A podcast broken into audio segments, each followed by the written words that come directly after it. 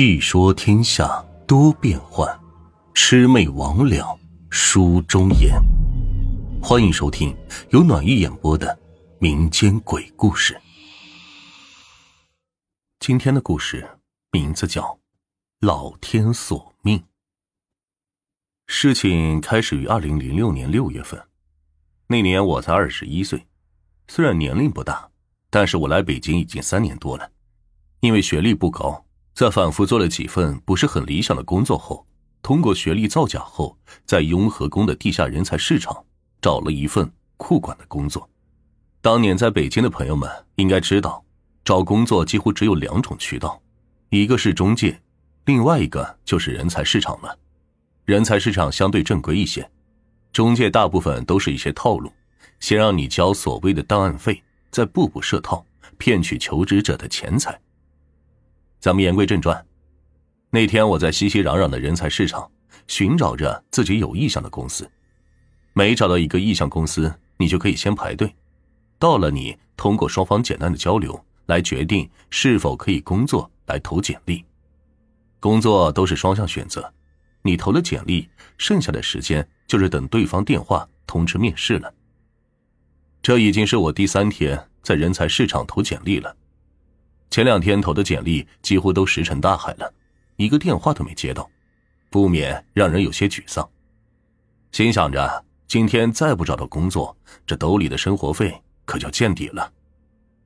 当时我漫无目的的在人才市场那不多的通道里来回穿梭，心想着今天估计又尼玛白来了。正当我这么想的时候，一个角落里的公司映入了我的眼帘。这个公司柜台前排队的人不是很多，公司是一个电气设备有限公司。柜台前并排站着一对中年女性，其中一个年龄偏大，大概有五十岁左右，另外一个有四十来岁。我就走到柜台前搭话：“哎，你好，您这边招聘什么岗位？公司是做哪个方面的？啊，我们这边是生产配电柜方面的厂家，现在招电气工程师。”和一些布线员，另外还招一名辅料五金方面的库管。你有准备应聘哪个岗位吗？我当然心想，我尼玛根本就没干过这方面工作，什么电气工程师和一次布线，这压根就没听说过。也许当时我也抱着无所谓的态度，就说：“呃，我应聘库管吧。”那五十岁的女的就笑了笑：“你有这方面工作吗？”我当时硬着头皮说。库管倒是做过，只不过没做过你们这方面的。不过我认为都大同小异。那女的就说：“那行吧，你先放份简历，等通知吧。”我心想又得浪费一份简历，不过还是碍于面子，就放了一份。之后我一看时间，都已经下午三四点了，估计也没什么希望了，就先回家，明天再说吧。第二天是星期五，我起床晚了。索性也没有去人才市场。临近了中午，我从出租屋里出来，到陈宗村里的一个小餐馆，点了一份刀削面，正准备吃的时候，手机响了，里面传来一个女声：“喂，是聪大林吗？我这边是电器公司的，通知你下周一上午十点来公司面试。公司地址呢，一会儿我发你短信上，你是否有时间？”我当时就连忙说：“啊有时间，有时间。”周一上午十点是吧？好的，好的，好的，就赶紧挂了电话。我当时一阵喜悦，终于是有点希望了。故事正是在此时拉开了序幕。周一我特意起了个大早，洗漱完毕之后，看了看手机上的时间是七点二十分左右。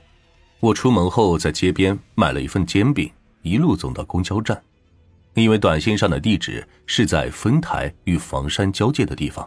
需要倒三四趟公交车，所以呢，我必须得早点走。大概是九点半左右，我来到了短信上地址附近的公交站。我打了个电话询问了路线，对方说是有人来接我，我就在公交车站等了十五分钟。不多时，就来了一个老头，自称姓孟，骑着个破自行车。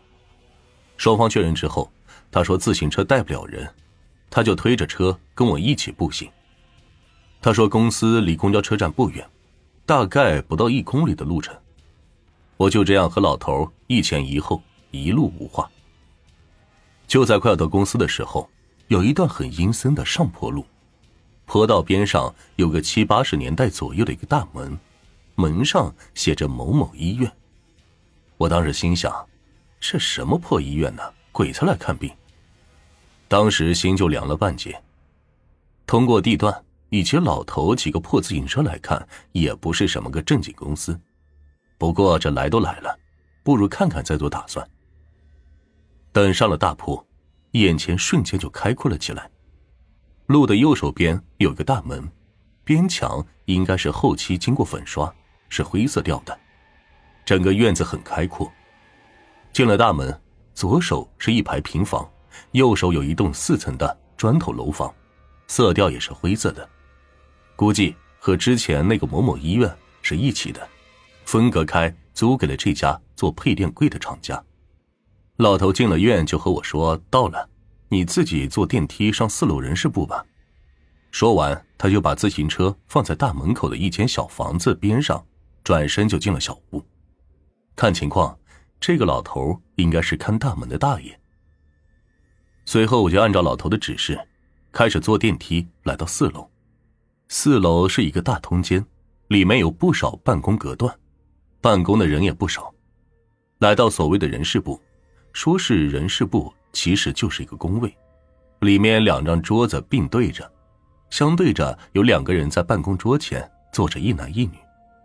这女的正是那天人才市场和我搭话，年龄在五十岁左右的中年大姐。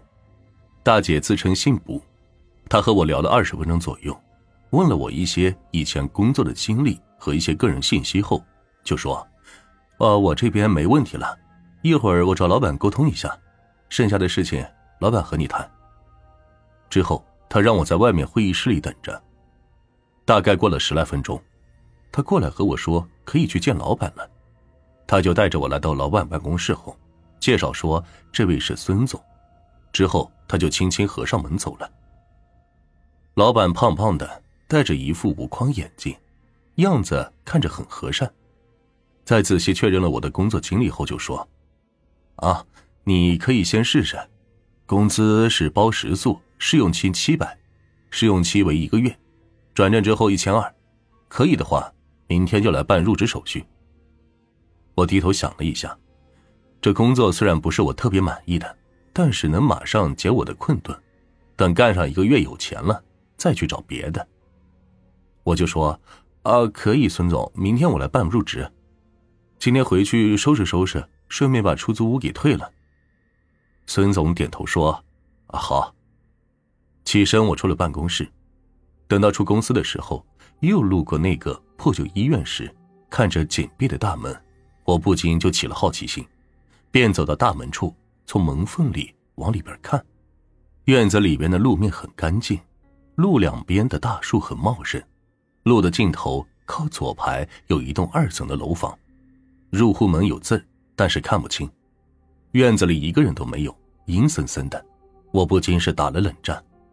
在回去的公交车上，我一路都在想，这个工作总感觉来的有点容易，不论是我的学历还是工作经历，不可能优先录取我呀。